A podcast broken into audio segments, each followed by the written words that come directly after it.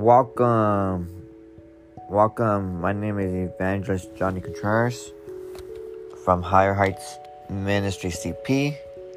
We're part of Praise Chapel Trina Valley. And today my assignment will be, what voices are you listening to? What voices are you listening to?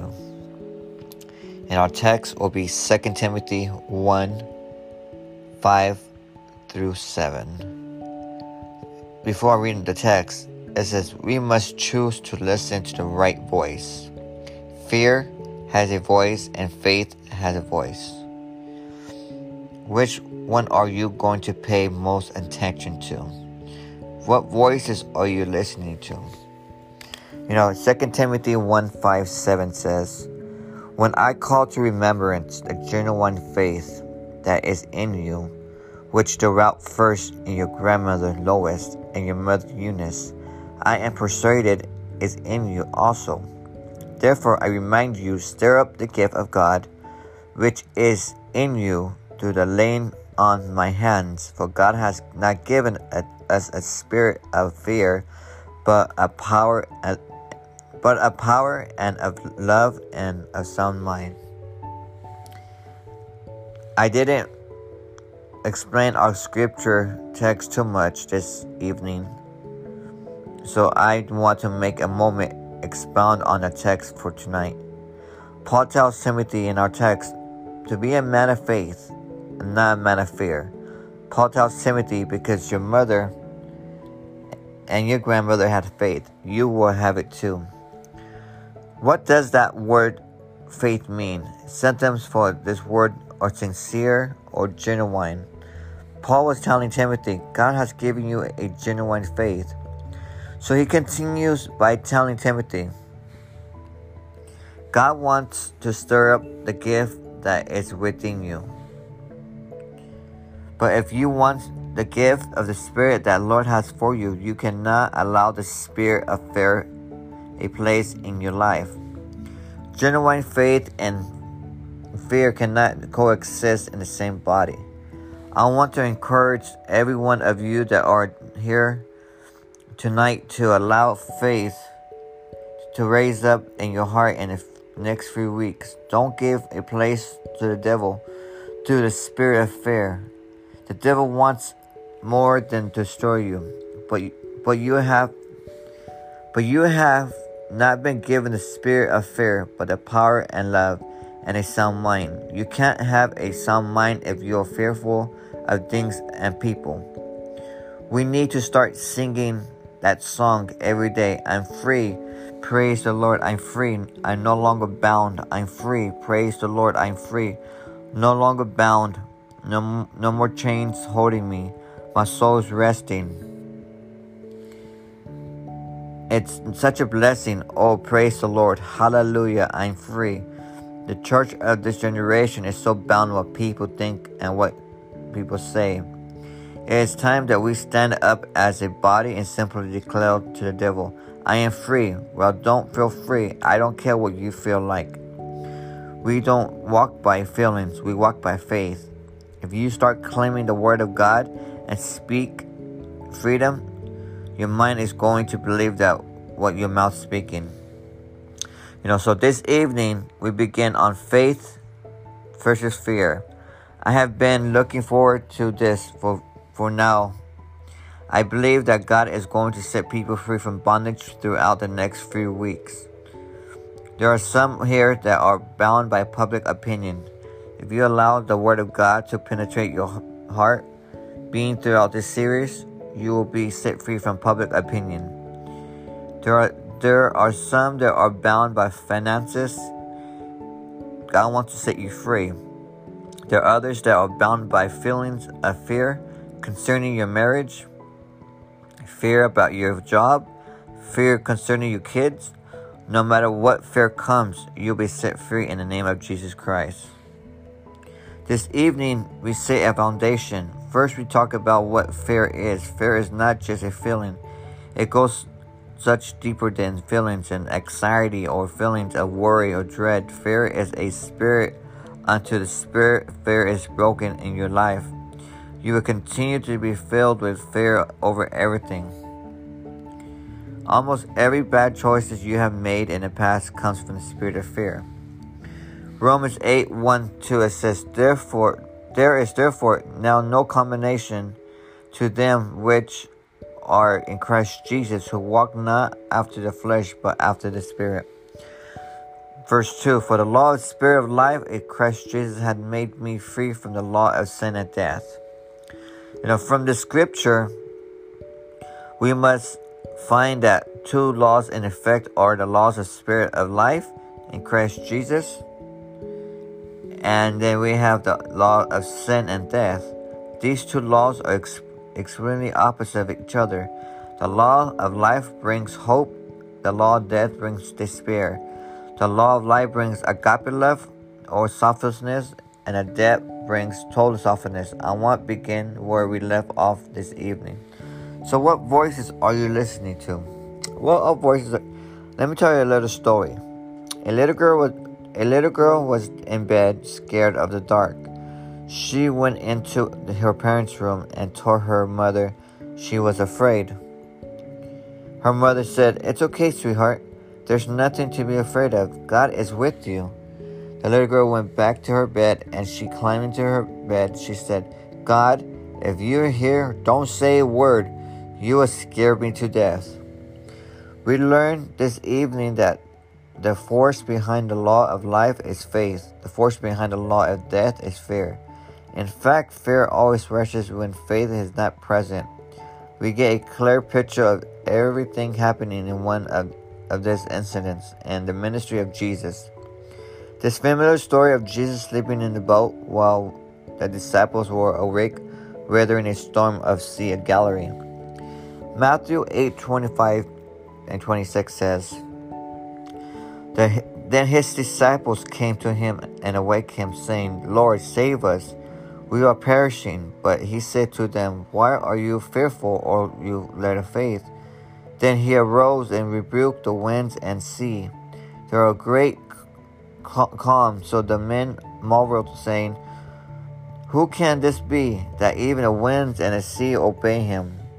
Do you see the connection that Jesus makes with faith and fear? Jesus says, Why are you afraid? In the same, in every same breath, he says, You have a little faith. What are you? What voices are you listening to? Are you listening to the voice of the enemy? Or are you listening to the voice of God? Which one are you going to choose? Do, do you see the connection? Jesus says, Why are you afraid? In the, same, in the very same breath, he says, You have a little faith. Your faithfulness,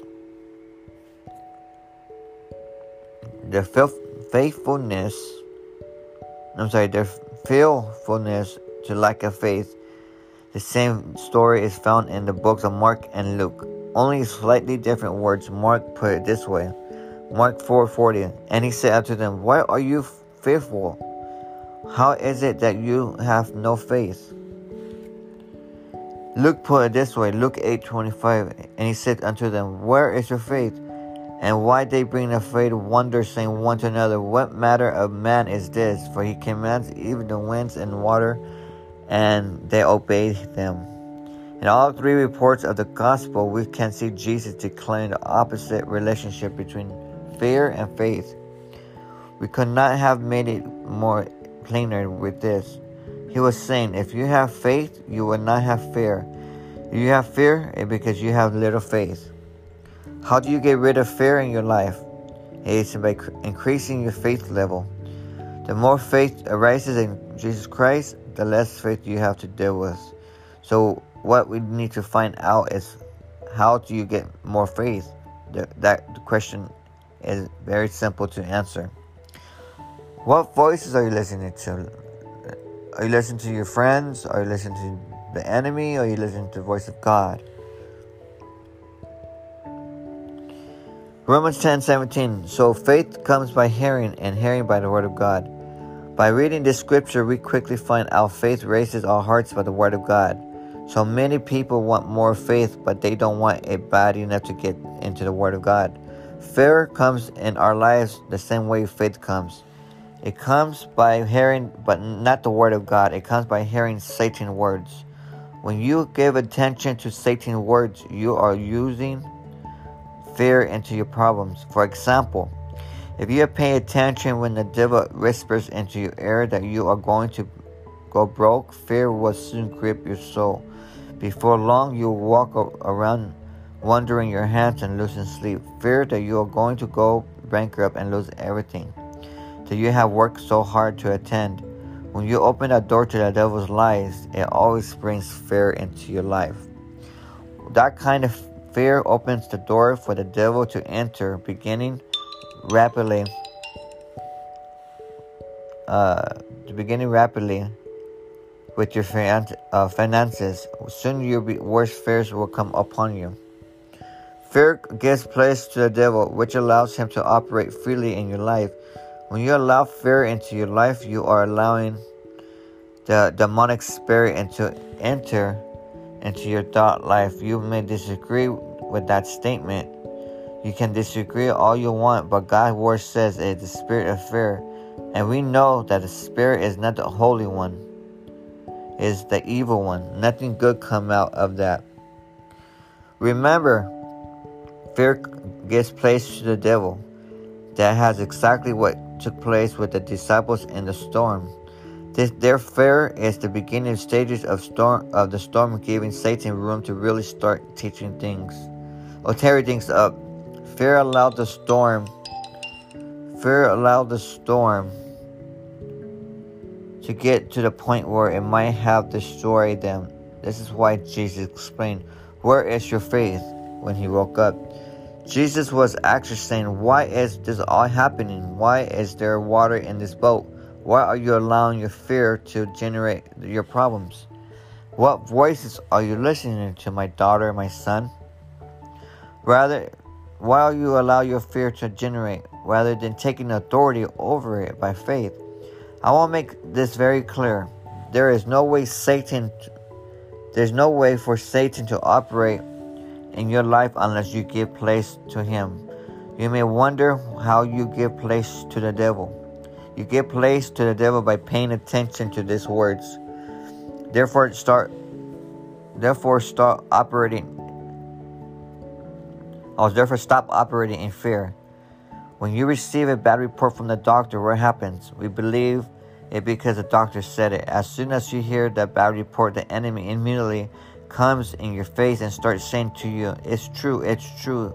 You have what the doctor says you have. However, at that time, you open up the word to First Peter two twenty-four. Who is his own self-bearer, our sins, his own body on the tree, that we being dead to sins should live unto righteousness, by whose stripes you are healed. Then you, then you turn over to Psalms ninety-one sixteen. And read, read, and read where it says, with long life will I satisfy him, and I turn over to. And it says, when hands are laid on you, you shall recover. Mark, Mark sixteen eighteen. My anointing heals the brokenhearted, and deliver the captives, recover the sight to the blind, and sets at the liberty those who are bruised. Not all. Then turn over to Isaiah. And it says, the eyes of the blind, the eyes of the blind should be opened. The eyes of them that should see should not be dimmed. If we just learn to get the word in us instead of opinions of the doctors and friends, then we can help. Then we could, then we would stop listening to the devil's words. The only way fear can leave your life is you fill yourself with the word of God. If you pay t- if you pay attention to the devil's words and the doctor's report rather than the word of God, fear will immediately begin to wrap its icy fingers around your heart. Fear will open the door for the devils to come, the devil to come in and kill and de- steal and destroy. All pain, all the pain in the world will make a bit of difference. If you have fear in your life because your fear has given place to the devil, to the to the work of the devil. Faith comes by hearing. Fear comes by hearing, and hearing means words. Fear may come through the devil's words. whisper directly to your mind or may enter through the words of other people. For example, fear may come not only through the doctor, but also through a relative or a friend that speaks negativity about your problem. Even the words of the newscast declaring that the economy is failing or that there is break-in spree going on, the com- on into the community. Any message of doubt can bring fear. That reminds me of the story I heard this week. For several, year, for several years, a woman had been having trouble getting sleep at night because she feared burglars. One night, her husband heard a noise in the house, so he went downstairs to investigate. When he got there, he did not. He did find a burglar. "Good evening," said the man of the house. "I am pleased to see you. Come upstairs and meet my wife. She has been waiting for you for ten years to meet you. It's time that we guard our gate. It's time we guard the gates of our souls. Your eyes, ears, are gateways to your mind and spirit.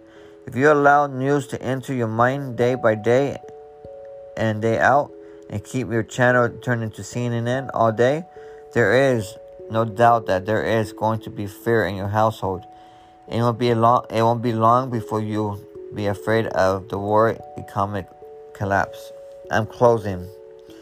No matter where it comes from, if it does not line up with God's word, and what you hear and pay attention to is an open invitation to a destructive spirit of fear. Don't let the fear into your life. What voices are you listening to? What voices are you listening to? You listen to your voice of your friends, your enemies, or God? One thing, you know, listen to the voice of God. God will always, always direct you to His His ways. He always directs you to His steps. So listen to the voice of God. Thank you for listening to my broadcast, and I will see you on the next one.